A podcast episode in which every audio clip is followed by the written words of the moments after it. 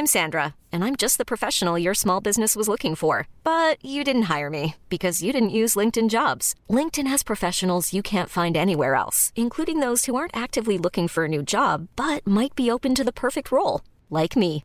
In a given month, over 70% of LinkedIn users don't visit other leading job sites. So if you're not looking on LinkedIn, you'll miss out on great candidates like Sandra. Start hiring professionals like a professional. Post your free job on linkedin.com/achieve today. Hi, I'm Daniel, founder of Pretty Litter. Did you know cats tend to hide symptoms of sickness and pain? I learned this the hard way after losing my cat Gingy. So I created Pretty Litter, a health monitoring litter that helps detect early signs of illness by changing colors, saving you money and potentially your cat's life. Pretty Litter is veterinarian developed, and it's the easiest way to keep tabs on your fur baby's health right at home. Go to prettylitter.com and use code ACAST for 20% off your first order and a free cat toy. Terms and conditions apply. See site for details.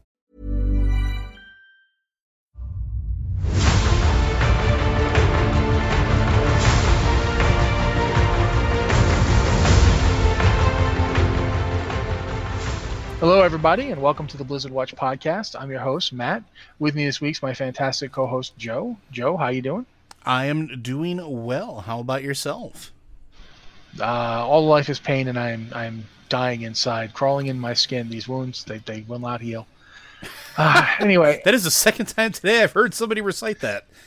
yeah, what can I tell you? Um, I used to actually think that was a little overwrought, but nowadays I'm I'm pretty pretty on board with that that whole lyric.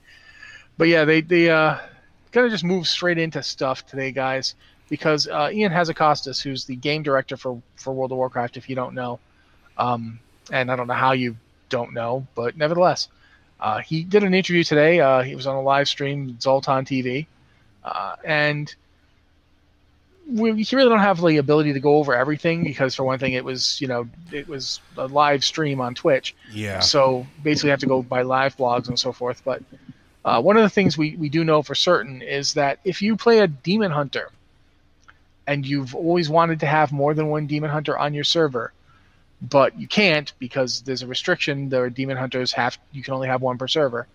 That's going away in Shadowlands uh, because demon hunters will no longer start at a super high level because everybody can level through every expansion now and you could start Legion at level 10 and get to level 50 through it.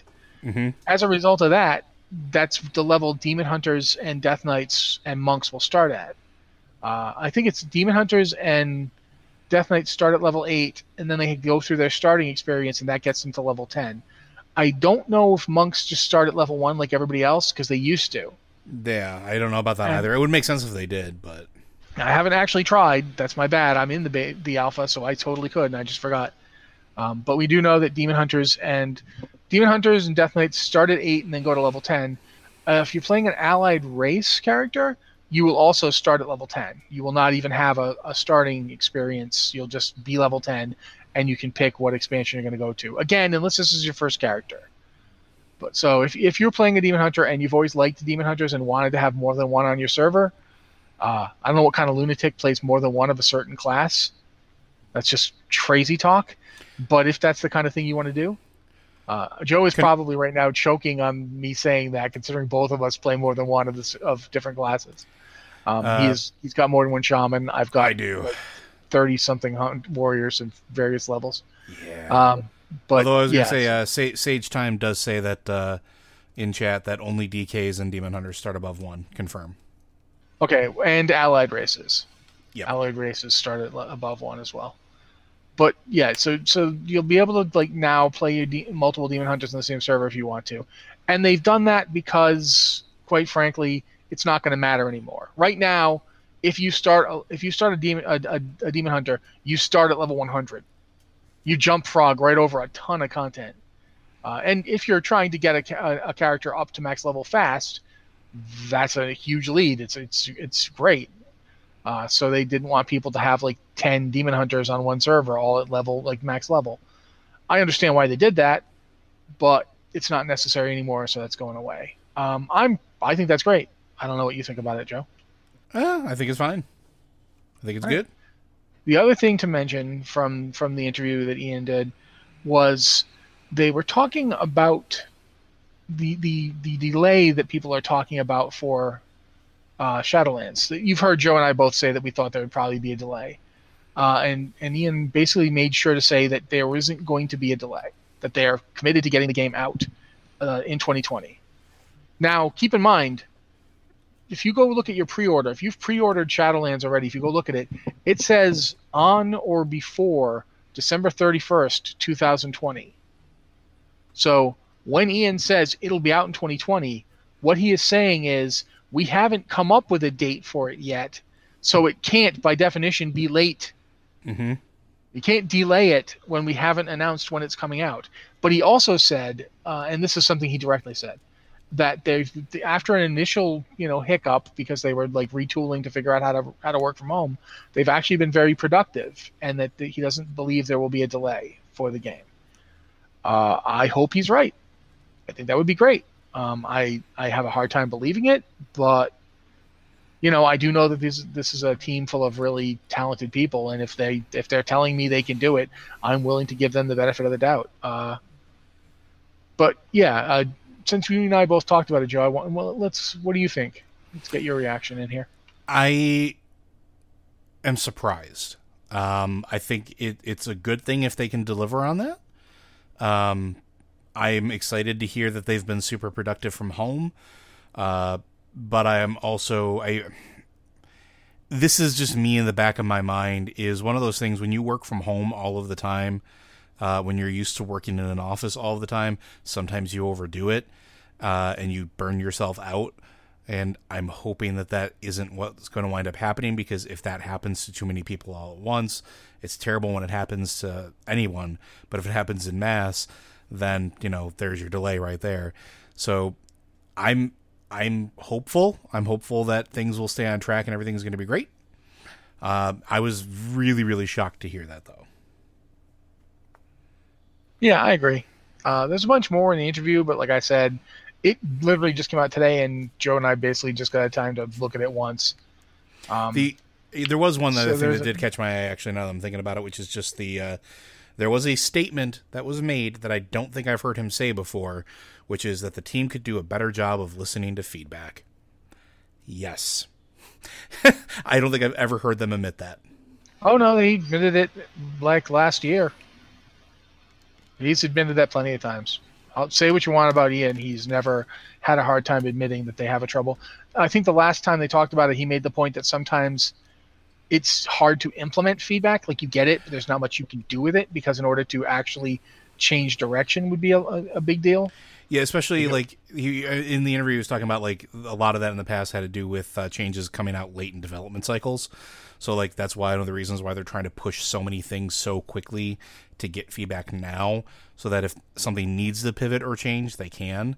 And it that all combined just seems like a much more mature approach than how they've been doing it in the past, which is like even in Battle for Azeroth with the beta stuff, like they were making really deep changes like a couple weeks before the game released. And like you can't always do that and be effective and you can see that sometimes. So the fact that they're they're they have that in mind now, that's good. That shows growth. Yep. Um, I will also mention uh, one thing I, I heard people talking about was uh, there there was a he mentioned that they are thinking about they have not committed to they are thinking about doing Burning Crusade for for classic. They they don't have anything to announce. They have, but it is what they are thinking about doing next. If they do anything else, it would be Burning Crusade. Uh, it's not going to be Burning Crusade and Wrath at the same time. It's not going to skip straight to Wrath. It's going to be if they do anything, it will be Burning Crusade. But that's that's just that's as far as they've gotten. That's all they've got to announce on that subject. Um, which you know I don't think anyone's surprised, but I thought it should be mentioned. Yeah, I agree. But now that we've talked about that, we've we've covered it to a degree. There's not really a whole heck of a lot else to talk about uh, announcement-wise. The alpha's still trucking along. They released uh, they released Revendreth last week. Uh, I've been there. It's cool. It's creepy. Um, I, I, think I said in one of the things I wrote about it that it reminded me of Ravenloft. Yeah, and that's what a lot of people are saying. It definitely has a Ravenloft vibe.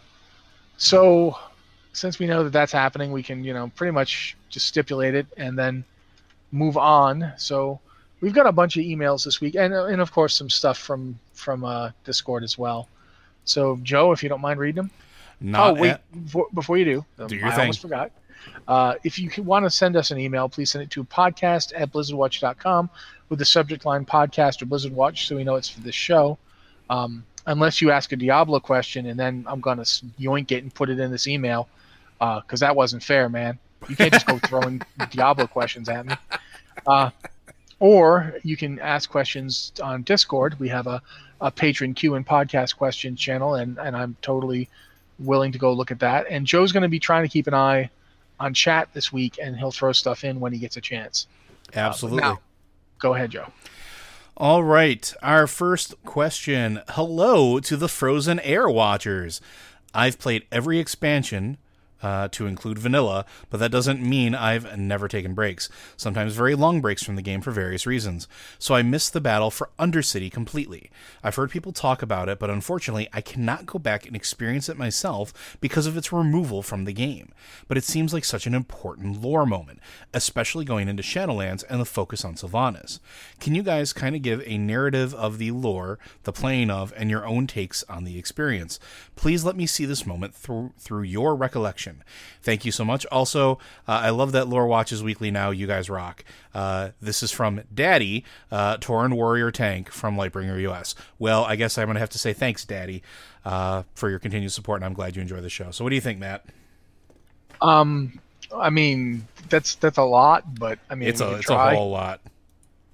basically, um, I'll tell you right now, uh, you can still kind of get a sense of it because you can still do the stuff that's that's in uh, Dragonblight, and especially if you're Horde, I recommend doing that stuff. Like, do the whole Dragonblight questing experience and get up to the Wrathgate moment because it is it is such a rug pull out moment if you're playing as Horde.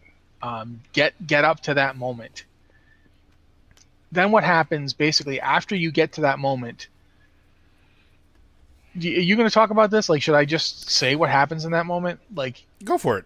yeah basically if you're horde you, you do a whole bunch of stuff for the local forsaken who are like you know there because they want to they, they're against the lich king and so you do a bunch of stuff for them and then when you get up to the wrathgate you're there with a bunch of other horde you're there with uh with Saurfang's son uh, Yep. Dranosh. Dranosh And- and Saurfang. Believe me, you- you'll hear that name again if you ever run uh, Icecrown Citadel.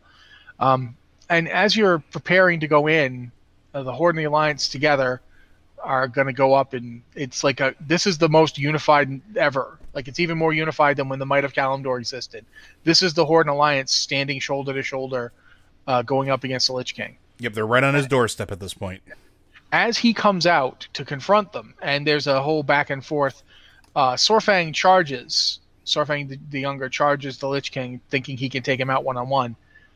Doesn't work well for him. Uh, he gets his his father's axe gets destroyed, and he gets his soul ripped out of his body.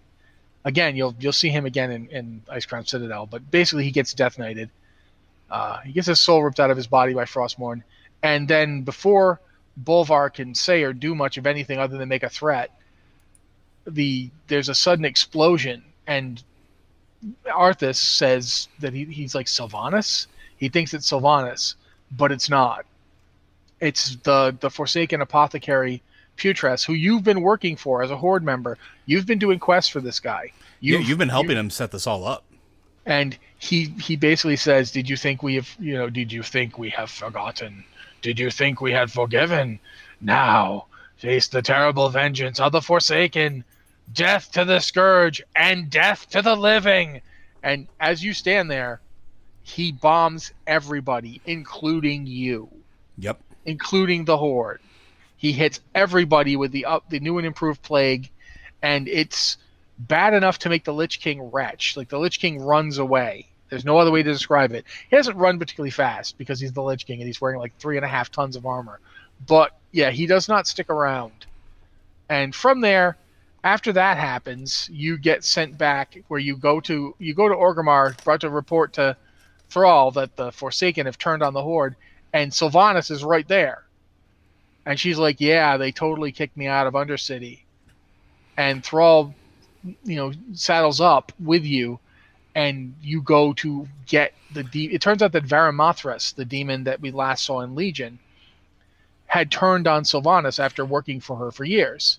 Um, if you played in, in, Classic or TBC or even the beginning of Wrath, Varimathras was right there in the Undercity, right next to Sylvanas. He was always there. But he had he had betrayed her and made a deal with Putress and to, the Royal Apothecary Society. yep, to turn on to turn on Sylvanas and take over Undercity. So Sylvanas and Thrall and you go to Undercity to take over. Meanwhile, on the Alliance side, Varian loses himself because well, Bolvar. Yeah, his Bolvar best friend. Yeah, Bolvar was his friend. Bolvar was the one who who took over and protected his son while Onyxia was trying to destroy the kingdom. Bolvar was like the regent lord that that ruled so, so Stormwind while Varian was off getting you know magically torn apart and put back together and all that stuff. So this is a guy who spent uh, like much of Anduin's early years were spent learning under Bolvar. If you played Alliance at the time, you remember Bolvar from the Onyxia quest where like he beat the heck out of multiple dragons by himself. Uh, so Bolvar's death set Varian off, and Varian was like, "No, we're gonna, we're done letting them do this to Undercity. We're done letting you know we're done with letting Undercity exists in the ruins of Lordaeron. We're done letting them mock all the people we lost." And he like goes to Undercity with a full army, and he's mad. So at the same time, Thrall and Sylvanas are going in through one direction. Varian's leading an alliance military force through the other direction. Mm-hmm. And so each of them kills one of the important people. The Horde take on uh, Varimathras and inside Sylvanas' throne room, while the Alliance fight Putress inside where the uh, apothecaries. And by the way, if you've ever heard people say things like the horde likes to torture civilians and they have a bunch of gnomes in cages and all that, this is where we're talking about it from because that's where you find them. Yeah, they have a whole bunch Testing of like facility. alliance citizens that they're they're testing the plague on. Even gnomes, dwarves, humans, the whole the whole kit and caboodle. So you kill Putress. Uh, if you're playing Alliance side, you and Varian kill Putress. If you're playing Horde side, you kill Varimathras. This, by the way, is the, the location of the first time we hear Sargeras speak in World of Warcraft. Because when Varimathras is losing, he like calls out to, to Sargeras for aid. Doesn't say his name, but that's who he's calling out to. And Sargeras is like, "You've you've disappointed me for the last time." And that's the first time we hear Sargeras talk in World of Warcraft. Uh, what am I leaving out? You go. I think you covered most of the major beats. Like the the whole point of it is like this is the big setup for a whole lot of things that are, are going to wind up happening years and years and years down the road. Right? Like the whole Varimathras thing, his his defeat is what feeds into when we find him in Legion. Uh, and that whole thing and everything that happens there. Uh, this leads into the whole Bolvar thing with him becoming the Lich King and and everything that happens there. Like this is one of the most important moments, uh, the Wrathgate and this, the battle for the Undercity. Um, let's see. I think I think the other big thing to note too was I think the aftermath of it. So Varimathras, Putress were killed, and then you have Varian who confronts Thrall and Sylvanas.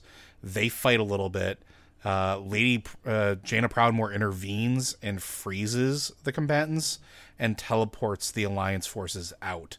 Uh, and honestly, like that sets the tone for a lot of years after this because Varian very clearly was going to win. Like there was no doubt in in my mind as a horde player at the time that Varian was going to win that fight, and if Jaina didn't intervene, it would have been a whole different ball game. Um, let's see.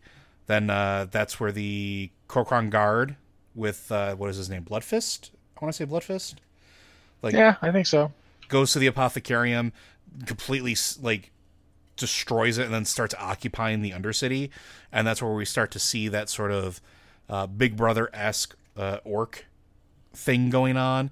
Like this moment defines so many more years that come afterwards with the Kor'kron, with what happens with Garrosh after that, with you know, Varian's sort of disposition with Jaina and and how she still is protecting the horde, in particular protecting Thrall, when most people at this point are already starting to think she should stop. Like it, it's it's hard to. There are a handful of moments in this game where you look back and you say that was definitely a turning and where they started making a decision. This is one of them, right? This is one of the things where like they started to figure out where they were going to go narratively for the next several years and expansions. Mm-hmm. Yep. So, I'm I'm I'm in agreement with all that. uh, as far as like the reactions, because I think that's the next big part of it. It's looking at this as a player because I was doing this as Horde. I'm you were Alliance at the time, right? Actually, I played both Alliance and Horde back then. Okay. But I mean, as a horde player for me, it was one of those moments where like, and I, I played both at that time too because that was Wrath. Um, it was weird because it's one of those things where like I'm starting to realize this band of misfits has a blind spot, and if they were so trusting of Varimathras to begin with, like that was real dumb on uh, Sylvanas' part. Like that was to me out of character as far as that goes. Like why would she trust him so much? And that winds up happening. And then I realize that that sets her tone too. Like that further sends her down that path of distrust, that further path of all that big brother spying and everything else. Like, because she has to know what's going on and this increased paranoia. And actually, I'll be uh, I'll be completely upfront with you. Sure. Since I knew Sylvanas was the one who ordered that plague made in the first place, I have never been entirely sure that she didn't know exactly what he was doing and decided to let it happen to justify clearing them out. And but, but the the whole thing with the Kor'kron, in the words of of Taran Zhu, where are they now? By letting the Kor'kron do what they did, by letting them occupy Undercity and watch her, she set them up so that when Garrosh eventually went too far, they were they got taken out, and now there's no Kor'kron. Like yep, when she true. became war chief, there was nobody to watch her. There was nobody in charge. Like it's it's fascinating. I'm not 100 percent on this, but I think Varimathras says things in Legion that make me think I'm right. Like when Varimathras is like, "You poor fools, you have no idea what you're dealing with with her." You know, I think that's there's there's a lot to it. There's a ton of stuff that happened in the Wrathgate and and in battle for, in the Battle for Undercity. I do think they should put it out again as a scenario or something. I, I think they well, should too. I think it's one of those things that players should experience or have the ability to experience, even if it's just a scenario. I, I 100% agree. trying to think, is there any anything else we want to add on that? Do we think? I think I'm pretty good. I think we covered the thing. Yeah, I think so too. All right, so hopefully that answers your question, Daddy, and uh, hopefully you get a little feel for it. And hopefully, if any of the folks at Blizzard are listening, maybe that could be one of your next projects. Make it a scenario. Let, let players experience it again. Uh, a next question comes from Perilous, who is a Death Knight. Uh, a friend and I got into a verbal tussle today. Uh, are the current Wrath type Death Knights undead? They're not Forsaken type, well, unless you roll a Forsaken Death Knight. Recovered Scourge undead. My opinion is that they're not, as they've had their souls reamed out and are emotional vampires dependent on suffering to survive. His opinion is that, unlike Forsaken in general, Death Knights need to breathe and are thus living, not undead. I I don't know, man. I have an interesting thought about this the other day when I was playing my Death Knight on the on the uh, alpha, and I saw that Lichborn's back. I don't okay. know if Lichborn's actually still in the game right now, but my character had it on the beta, on the alpha, and I started thinking about the fact that Lichborn, you channel necrotic energy to temporarily become undead.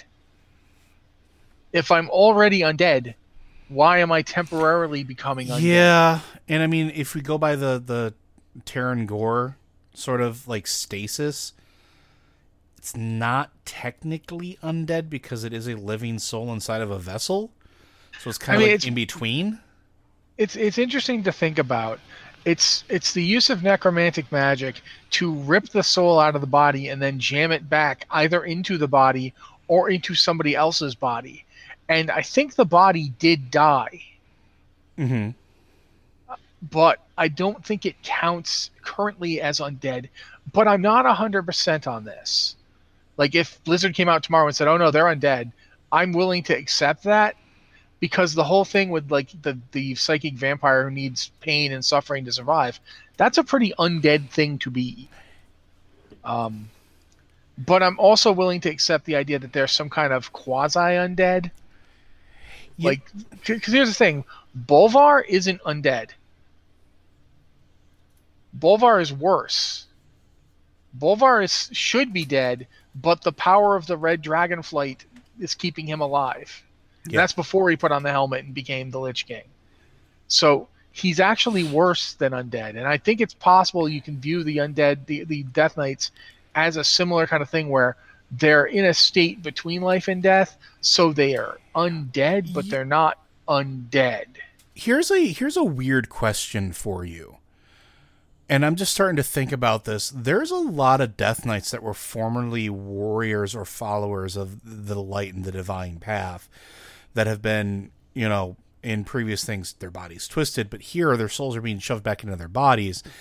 And it rings very similar to like what happened with Calia. Like with with with Madame Menethil, she's a creature that's not quite undead, but not really alive. She's a a a fusion of death and life, essentially, into one vessel. But Death Knights kind of did it first. They're sort of the hipsters of that whole process, if you really think about it. Like, look at um, why can't I think of her name? Whitemane. Like, she was a high priest of the light. She was a discipline priest she was definitely a servant, and now she's a Death Knight. Uh, how many paladins were raised as Death Knights? How many, you know, knights in service to the light? Uh, it's it's an interesting thing. Like, if that it, if that's the case, are they the same thing Calia is potentially? I don't think they are. Uh, I think the thing Kali is is very different. Because I think the light chose Calia, whereas I'm going to use the example I always use when we talk about the light and Death Knights and Undead, Zeliek. Zeliek has enormous faith and enormous command over the light, Mm-hmm. so that he can use it. And here's the thing: here's Zeliek is a reason why I think maybe the Death Knights are undead, because all the way back when they first brought Naxx back in Naxx the Naxx 25, they did an Ask a CDEV when they were talking about what the holy light does to the undead.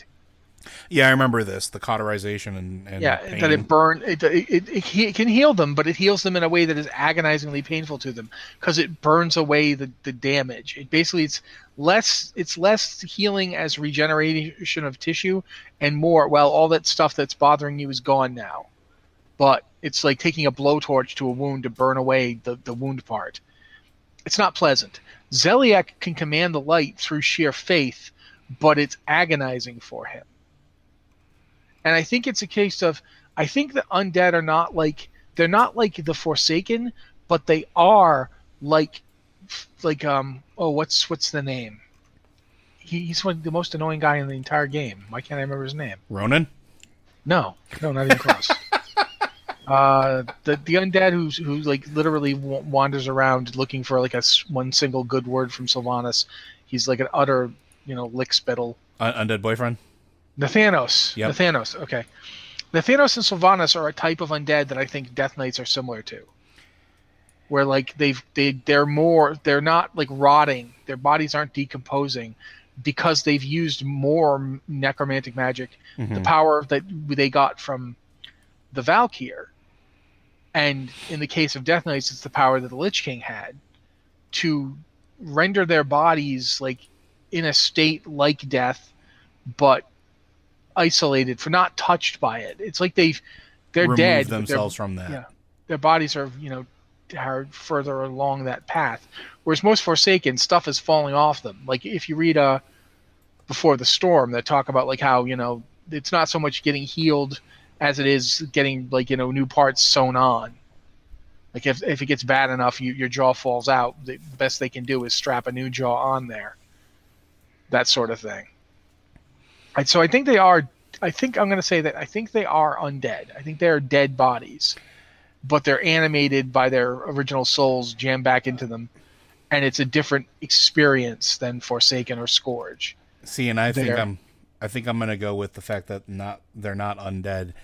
I'm gonna go with something other because we just talked about how they're removed from that cycle. And the undead still technically are in that cycle because they can still decay and they still fall apart. They still can deteriorate to nothing. Death Knights won't on their own. It's almost like they've got a one up, uh, essentially, as far as, you know, looking at it. So I, I think I'm gonna go with other. I'm gonna go with undefined. I don't think I think they're that weird stasis in between state. Well, hope that answer worked for you, pal. I hope so. All right, our next one, Yo, Voyeurs of Hibernus, uh, Nargalad of Valeria again. This is a three-parter. Of all the Easter eggy NPCs we could find in the Shadowlands, who is the Easter eggiest? Uh, num- second part, why is it Mankirk's wife? Third part, what other minor characters would it be ter- would it be a terrible missed opportunity in Blizzard's part if we did not stumble across them? As always, thank you for ever so for your sagacious consideration. I mean, I've thought about it would be kind of cool if we meet this like heroic figure, possibly like one of the Kyrian, who turns out to be Mankirk's wife. but we know that the Kyrian don't remember, or at least most of them don't. They they very deliberately give up their memories of their mortal lives. It's part of the whole becoming a Kyrian thing. So, I mean, there's a quest. I don't feel like I'm spoiling anything to say. There's a quest where you see a Tauren Mm-hmm. uh, and the, the Kyrian, it's like it's a Kyrian when you see him, but then they put him through a ritual and he's supposed to forget his past life, and you're supposed to help him, and you see like all the like Tauren if that were his life, they're his loved ones, his his mother, his father, his, his siblings, his loved ones, and you so you know, oh, that Kyrian used to be a Tauren. Uh, so very easily, Mankirk's wife could be a Kyrian. Um, but you know, who knows? Maybe we'll go to like Maldraxxus, and she's like, I, I think it would be cool if she was like in the military there or something. It would be neat if we saw her, but I don't know that we will. Um, I honestly, for me, I'm gonna keep going with something that Anna said a while back. I'm gonna go with with Amber Kearnen Okay. because Amber Kearnen got got royally cheated out of a good story. She just like she gets murdered out like off camera to like to like do the uh, Rogue Order Hall storyline, and I I really felt like that's that, she was a fun character. I liked her. Um, I liked a lot of the SI7 people, and then there's the there's there's two sisters, and I can never remember their names. There's two orc sisters that are a big part of the Grizzly Hill storyline for Horde. Uh, I think one's Gorgona, and the other is I can't remember. It's Krenna or something. But I liked them a lot. They're in one of the short stories. They talk to and- Garrosh. Grenna and Gorgana, Gorgana, because that was the. Uh, oh, I know the question you're talking about. Sorry, but yeah, go ahead. Yeah, but but I'd like to see like the one that died. You know, see her in the the quote unquote afterlife. If you're going to see like anybody, also Blackhand's daughter Griselda, she Yes. got royally cheated out of a life. Her father used fel magic to age her up into adulthood, and then like when she rebelled, she got murdered by the horde. Um, th- th- yeah, she she just really didn't didn't have a good life. So I I can imagine her being real bitter and arrogant, and that thus she could be in Revendreth. That'd be kind of cool. Um, yeah, so those those are ones I'm thinking of. You? So, uh, you and I agree on most all of them. Uh, I, I don't have anything wrong or, or anything in opposition to any of the ones you said. But I'm going to go with a funny one here, and one that if it's not the Easter eggiest inclusion and isn't in Shadowlands, I will be sorely disappointed. Uh, and this is something that in Cataclysm made me very, very angry, and I've never felt right about it. Bring back old Blanchy, dang it. Old Blanchy died in a level 10 slash a level 11 quest. I think it was like murder was the case they gave me. And Blanchy has been dead since Cataclysm, and that is a tragedy. I want to see an angelic, spirit fey filled Blanchy roaming around Ardenweld. If they don't have something like that, I think that they're not committed to Easter eggs because that would just be such a deep pull that I think a lot of people have forgotten about. And yes, there are more serious uh, storylines and people that we can we could definitely pull back, but I just think that would be one of those hilarious moments where those of us who've been playing this game forever and remember young Blanchy and old Blanchy from the olden times, uh, it would be one heck of a pull. Have him come, have have Blanchy come back with the entire uh, uh, Furlbrow family because I think they all got murdered. Yeah, they all got murdered by just like random thugs back during that well, time too. It wasn't actually random thugs. It was their their. Uh, it was uh, VanCleef's daughter. Yeah. who did it? Yeah, but But it's like, yeah, there we go. Bring back Blanchy. That's that's my pull. all right. All right. I gotta admit, I hadn't thought about old Banshee. Hey, you ask for Easter eggs, you get Easter eggs. Uh, our next one comes from Metal Zani, who I think I saw in chat earlier. So hello, Metal Zani. Question for Blizzard Watch. Hello, thy watchers of Blizzard. With Shadowlands on the way, do you think Blizzard will revamp any classic dungeons? If so, what one would you wish to get the revamp? Personally, I'd like to see Zul'Farrak revamped to show some connection to Mueh'zala, or to show why Sandfury trolls can be made in customization. Do you have a, a pick for classic? Because I mean, honestly, Zul'Farrak is one that I've been thinking about since they announced Shadowlands, and since this expansion with Battle for Azeroth, that I've been thinking that Mueh'zala was one of the ones orchestrating a whole bunch of stuff in the background, but like he hasn't really been an important thing up until this point. There's been mentions of it. I think a nice rework of Zul'Farrak with maybe some more influence from Mueh'zala and some more insight into the the Sand Fury trolls would be absolutely amazing. It would be something that I actually would legitimately be happy to see. What about you? Yeah, I'm gonna say I don't really want to see any more dungeons get revamped. Uh, I feel like we've kind of we've lost a lot of dungeons over the years. Not lost them exactly, but they've changed enough that you don't get the original experience anymore. And in some cases, that's for the best, like Maraudon. Maraudon. Mm-hmm. Do Doing Maraudon the old way. No, no, thank you. Oh, oh God. But- that was just not my thing, buddy. But I, I, I will say this. Um, apparently, I won't say it. What? Why mouth not work? what happened there? That was really weird. It's like brain can't quite make sentences. I, I don't like I said. I don't really want to see any dungeons get revamped. I mean, if they did revamp Zul'Farrak to bring in more Mueh'zala, that's fine. But it's not something I care about. I, I almost want to see him in other places. I don't feel like going back to Zul'Farrak and redoing it will it'll it'll give you more of that, but it will take away all the weird stuff that was already there. And I kind of want them to keep that. Sure. But yeah, I guess that is my answer. I don't want to see them do that. So y- yeah. No, no, yeah, it's not going to upset me, and if they do it, fine. But for me, I just don't feel it. I'm just not interested. I've got a counterpoint though, and this is something that I hadn't really really considered up until this point. I've been a pretty staunch opponent to WoW Classic. It's not something I personally want to go back and experience myself because I I hate I always say this and I did my time. I did I did those things. But and this is sort of like the caveat here. In circumstances like this, I think it has incredible value as sort of a living archive. Like Zul'Farrak is a great th- this this whole scenario is a great example. They could do a new Zul'Farrak that feeds in the Mueh'zala thing that does all this other stuff, but because we have access to WoW Classic right now and it's not going away, at least not anytime soon. It's still popular. People play it. They're still looking at doing like some things with the future. They're still releasing things here and there for it. I think they just released the Troll Dungeons, right? They're Troll Raids, I think. So like, Zul'Gurub they did. Yeah, And not for a while yet. yeah. So it's still preserved and still technically playable, so we don't actually lose it. It, that it, it- I've never thought about it like that before until this question. So thank you uh, Metalzani because that's pretty cool.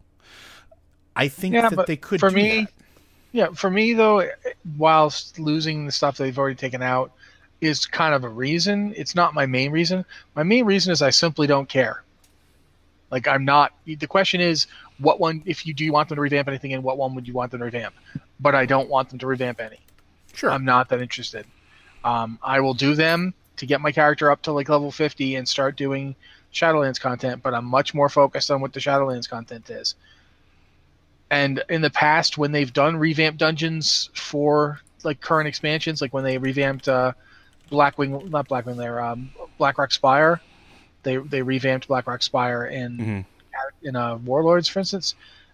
Ended up with me just not having my old Blackrock Spire. And, and it's like, yeah, you can say it's archived, but I still can't go with my character to Blackrock Spire anymore. Sure.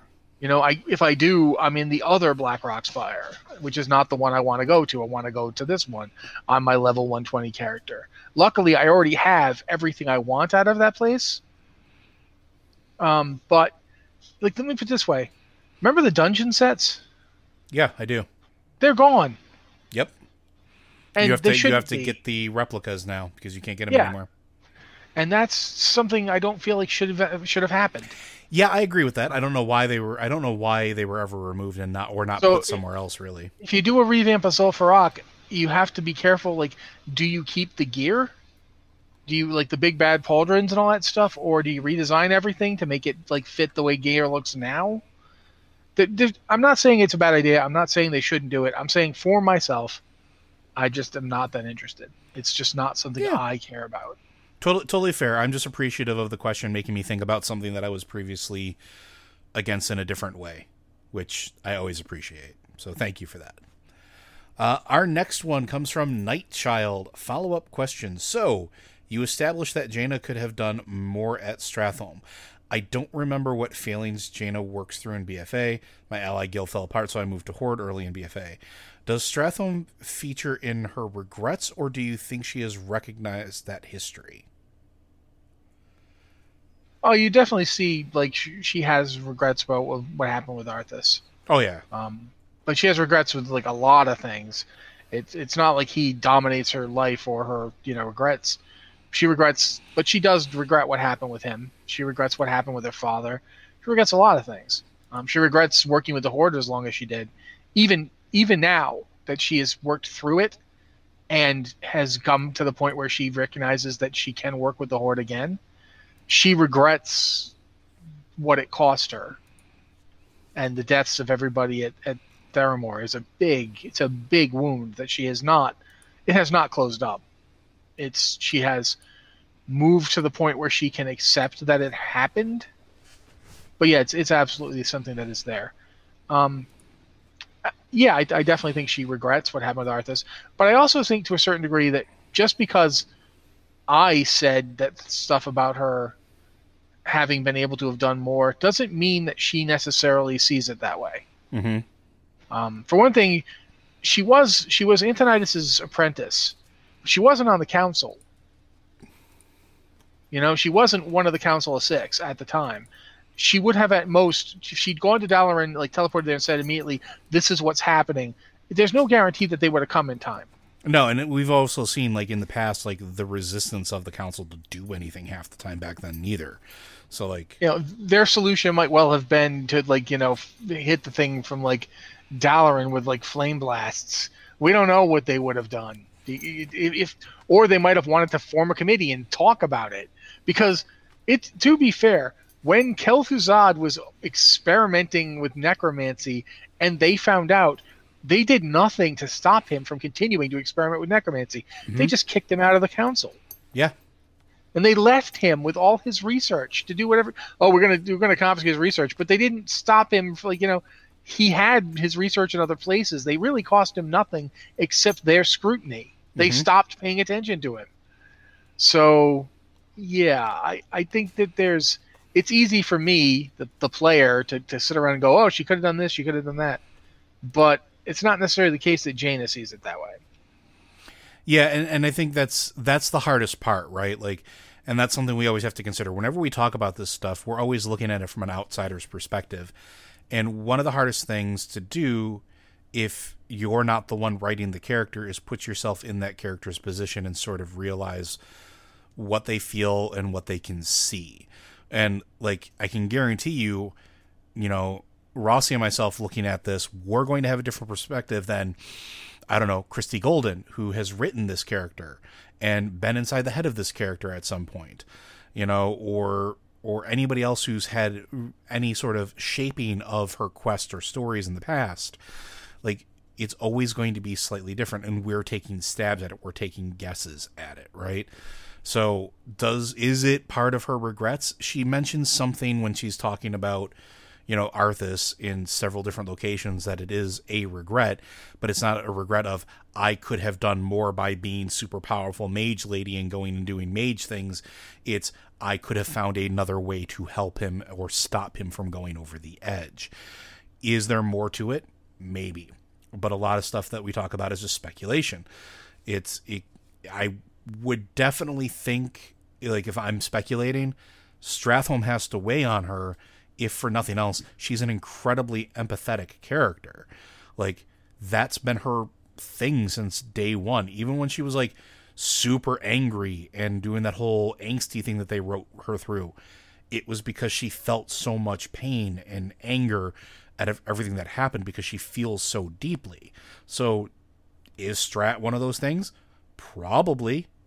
She hasn't flat out said it though, and until she flat out says it, we'll have no idea but I think it does weigh. If I had to guess, I would say that it probably weighs on her at least a little bit. Anything else you want to add to that one? No, I think that one's pretty covered. All right.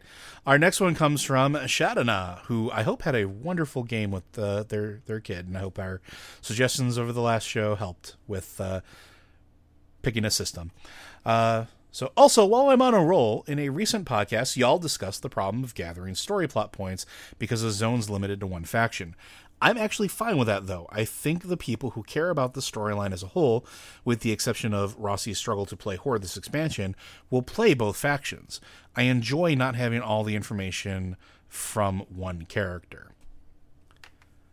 Uh, I could see both sides of that coin, I guess. Like, if you're really deep into to your character and the immersion of your character, it makes sense. Like if you're someone, and, and Rossi talked about this a little bit earlier. I also have written an incredible amount of RP revolving around my character Loader, who I've had for, you know, he existed five years before WoW was a thing, and then became a thing in WoW, and has been, you know, my main OC. Don't steal for you know that entire time and I have certain feelings of how he approaches things and how he sort of looks at things. But me as the player, I like having access to all that information. And so I, I see that there's a value in both. There's a value in having it be faction specific where you have to play both to get it, but some people don't have that time. Some people want the story but can't level something on both both factions. And that gets into that weird how do you balance that for those? And that's where it becomes a problem. It's it's almost like that where story used to be hidden in like mythic level raiding. And unless you were a mythic level raider, you didn't get to see some very key things like Cho'Gall. Uh, there's so many odd things that, that you just miss out on that made players feel bad. And sometimes with the, the faction specific stuff, that happens as well. And I don't know where the balance point is for that, but it's definitely not an easy one to find. What do you think? Um, well, I mean, you know, if you really cared about the lore, you'd you'd, you'd mythic raid. Obviously, you didn't care that much. If you otherwise, you'd get a mythic raiding character. I, I mean, sometimes I think we, the people who play this game, forget what it's like to not be us. Yeah. Like, it, it, for every person has a different time and commitment thing. Like where some people like you know really really like the game and really enjoy playing it, but can only play for like an hour at a time because you know they have kids and jobs and life and you can't you know when i first started playing wow it was at a, a time in my life where i had a lot of free time. And i was like i'm i was older than most people playing it were. Um, i was in my 30s And so, but I had I, I was in a situation where I was home and I could play, and so it wasn't an issue for me. But nowadays, every alt the, the reason I'm even thinking about leveling my horde alt right now is because I'm gonna have the the XP boost. Otherwise, it's really hard for me to, to level that character and like they're alone. Like because your alliance and horde characters aren't together, that it's just easier to level up more characters in the same faction, whatever your faction is. It's easier. To, okay, I'm going to level another character, but if I level them on this side with my other characters, I can send them money when they need it. I can get them stuff they need. Whereas if you're playing on the other faction, you don't. If you don't have any characters over there, then that character is on their own. Yeah. And unless you're in a guild or something with a support structure, and that's it is a pretty big time commitment to ask people to do just so they get to see the story, especially right now where like in order to see the Battle for Azeroth story, you have to have a character who starts at level 110. And it's a lot to play through, especially Yeah, with like you- the war campaigns and everything else. If you don't have that character, then you know you're going to have to get up there first. Then you, it's more doable now with the XP bonus, and you know a lot of us are home. So, I don't. I'm not going to say up front that it is too onerous to ask, because I don't think it's it, it is entirely beyond the pale to expect people to play both. But at the same time, if people don't have the time for whatever reason, they should still be able to understand what's going on. Um, especially like I think Battle for Azeroth went a little too far because you're an alliance character, but you have no idea why you're going to Uldir. It's it's barely mentioned. If even if you do the quests in Nazmir to unlock it, you still barely have an idea of what's going on with G'huun. You're like, Mhm. um, I guess he's bad. He certainly did one bad thing, like that that whole Joseph Conrad Heart of Darkness thing that we've done multiple times in WoW now. We did it again. We even named the character Conrad this time. hmm So I really do feel like there's there's a line where it's not that you shouldn't have unique stories for each faction. It's just that you shouldn't have a raid where one faction really understands the stakes and the other faction is like, well, I guess there's bad stuff here. Okay, and that's Uldir. I, I will I will never believe that Uldir was ex- executed both properly for both factions. If you go into Uldir as Alliance, you barely understand why you're there. Um, if you've played both factions, then you oh okay, Blood God, real bad, but that's only if you've actually seen the the Nazmir quests. Uh, and I I did them on the beta, which meant all those really cool cinematic moments weren't in the game yet when I did it, so I don't know the story beats. You know what I mean? Like it's just it gets to a certain point. Like I, I was just on the Shadowlands Alpha today, and there's a certain point in the storyline where it's like big amazing thing happens and it just moves on to the next bit. And I'm like, okay, well I'll get to see that when it goes live. But if it was Battle for Azeroth, I wouldn't get to see it when it goes live because I didn't play Horde. You know, and that's I think that it gets to a point where it can be too much. It's not a bad idea. It's not just always bad. I just think its execution in Battle for Azeroth was a little off. Yeah, no, I, I think I can agree with that. All right, uh, we have one last one left. Uh, actually, it looks like it's a bit of a long one, so let's go ahead and get it. Greetings, watchers. I hope you are doing well during lockdown. I have two questions concerning the Diablo world. First question is inspired by a topic from a recent episode. Tyrael is afraid of what we might become if our mortal hearts are tempted by power, power that can easily be bestowed upon us by our loving mother, Lilith. Would you like to see the Nephalem from Diablo 3 becoming quest bosses or other important NPCs in Diablo 4, similar to the playable characters in Diablo 1 becoming important characters in Diablo 2, uh, Blood Raven, the Summoner, and Diablo's Vessel? Second question Do you think that we will travel to Skovos Isles in Diablo 4? I imagine they already have the fundamentals of the place as it was in the works for Diablo 3. What do you think their artifact, the Sightless Eye, uh, it is said that it allowed communication, could it have been used to communicate with Lilith while she was banished? Regards from the north, across the Atlantic. Uh, I don't have a whole lot to say about this quite yet. I'm just going to let you go because I know it's Diablo and I'm not going to stand in your way. Okay, I'm gonna go with the second part first then. Uh, I don't think the sightless eye was used to communicate with Lilith because if I don't think that's how the the the, Amazons go about it. I mean, Sco- Skovos has got a lot going on, uh, and I don't Mhm. think that that's something that they would have done. But I do absolutely want them to go to Skovos. I've wanted them to go to Skovos for years and years. Oh Uh, we've never actually seen Skovos. Uh, it's been mentioned, but we've never actually been there. So yes, I definitely want to see Skovos at some point. Um, as for the Nephalem, this is one I've been thinking about a lot.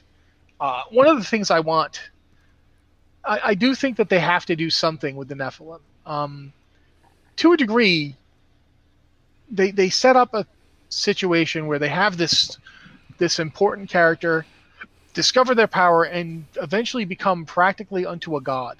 Like by the end of Diablo 3 Reaper of Souls, you've beaten the entire the power of all of the the, the evils in one go. You've beaten Diablo when he's when when he's channeling the power of all seven evils. Then you beat you know the, the the former archangel of wisdom, now the angel of death, while he's using the power of all seven evils and his own power and the power of death that he got access to. So he's already like he's god moding it, and then you come in and you god mode back on him and beat him and kill him. And you're standing there and Tyrael's wetting himself, going, Oh, this isn't good. Because Tyrael realizes he doesn't think that the hosts of heaven and hell could stop you. Which was So- always the fear to begin with, right? Like that's what started So- a lot of this trouble in the first place. Yeah. So here's the question: What happened to that person next? Like those Nephalem.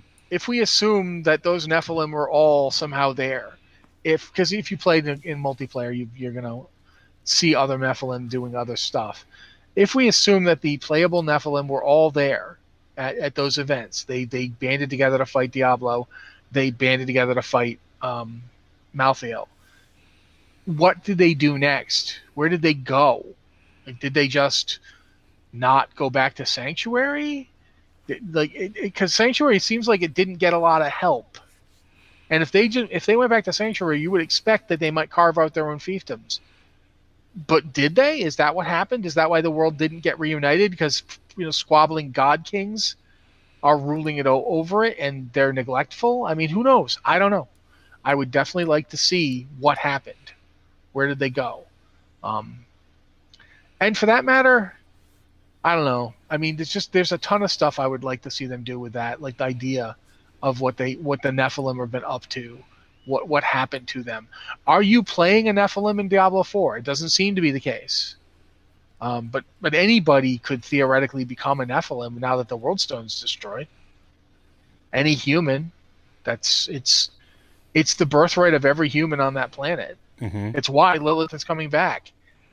Uh, so that's an open question. I mean, you're certainly drawing upon you know, the, the, I played the demo. You're drawing upon some ridiculous powers. So where are you getting it from? Are you getting it from your Nephalem blood? You know, that's there's questions that I've, we don't have answers to right now. Um, but I would definitely be interested in seeing that, and I, I'd love to see Skovos. I think that would just be brilliant. Um, especially, I mean, we don't really know exactly where Skovos is. So yeah, it could be off the coast of the part of the world they're going to show. Um, so yeah, I, I, I'm I'm down for that. Yeah, I also very much want to see Skovos. I've wanted to see Skovos for ages and ages and ages. Uh, I also don't have any idea how the the their artifact works. I don't think they've ever really explored it in any of the medias. So it'd be interesting to see if that's even something that they talk about or if that's something that becomes a center point because powerful artifacts now that the world stone is gone might be a focus so maybe it becomes a plot point where we're going to skovos to stop lilith or insert person here from getting it maybe it's a nephalem going to go grab it. And we have to we have to stop them from getting it for whatever reason. There's a ton of things that could happen there. And also with lilith coming back it's the idea of of seeing what the nephalem are doing is is real interesting to me because I keep going back to this like the Sin War books and and the Sin War trilogy and thinking how Lilith was able to sort of push and goad and coerce and she didn't really have to do a whole lot right like she didn't she didn't have to orchestrate big grand things Uldyssian just kind of like she nudged him she knew what buttons to push and he went for it now, what if she starts doing that with the Nephalem from you know the last game? What you know us with the terrible power that destroyed you know heaven and hell alike? What happens if she's whispering in those ears? What becomes of those folk? And you know, Matt brought up a great point. What even is a Nephalem at this point? Like anybody can become one. We don't know like how that's going to play out. Is every human just going to be insanely powerful in some capacity. Like there's so much that could that they could do with this. Uh, for me, I'm just excited. It is really what it boils down to. I want to go to Skovos. I hope we go to Skovos. I hope we get to see a whole bunch of other stuff. I, I want to see, you know, more of more of that sort of raw old power brought in because nothing like the Sin War power level has really been in game until recently. And I'd like to see what happens after. Yeah, looking at the map, by the way, I went back and made opened up my old sanctuary map. Um, the Skovos Isles are off the coast of the area that we're going to see. Um, we're actually, I think right now we're basically going to be seeing mostly the, you know, from Scosglen south, uh, south through the dry steppes to Kehjistan, to the uh, you know the swamps and the area where the witch doctors and crusaders are from into the south of Kurast and the Torajan jungle. That's the area we're going to see up front. And Skovos is just off the coast, so it's possible they could go there uh, within the you know within the the game. But if not, could always bring it in for an expansion or whatever. I definitely want to see more Skovos. And um, I'm going to also make this point too while we're talking about this we've we've been speculating a lot about who that is in the cinematic, and a lot of people have, have made the point that it might be uh, Lenarian, uh, Lilith, and uh, Rathma, basically mm-hmm. Lilith, Lilith and uh, Inarius's son. But we don't know for sure. It could be the playable Necromancer. Okay. It just occurred to me it could be him. Yeah, because he was doing a whole bunch of weird stuff in three. Yeah, like so, when we come across him, he was researching like soul disturbances in each instance, wasn't he? Well, I mean, the other thing is I meant the, the playable, the the Diablo three playable one, not the Diablo two playable one. We don't see the Diablo two playable one in Diablo three. We see his apprentice. Right. Right. But that's interesting in of itself. So there's there's a lot going on that we could see more of but yeah, I, I think in general, um, I would definitely like to see more, and I'm I'm gonna just stop there. Otherwise, we we'll stop at some point. Yeah, the show's already getting to the point where it needs to end. well, that brings us to the next segment, which is Blizzard Watch is made possible due to the generous contributions at patreon.com slash blizzardwatch. Your continued support means this podcast site and community is able to thrive and grow. Blizzard Watch supporters enjoy exclusive benefits like early access to the podcast, a better chance at having your question answered on our podcast or the queue, and an ads-free site experience. Uh, thank you very much, Joe. And uh, all you guys out there, thank you very much for being here. If you've got an email for the show, please send it to podcast at blizzardwatch.com. Uh, subject line podcast at Blizzard Watch so we know it's for the show, or just mention Diablo because I'll grab it. Um, or you can you know go to our our patron queue and podcast questions on our Discord and ask it there, and we, we take those too. Uh, thank you guys so much. Uh, this has been the Blizzard Watch podcast, and we'll see you next week.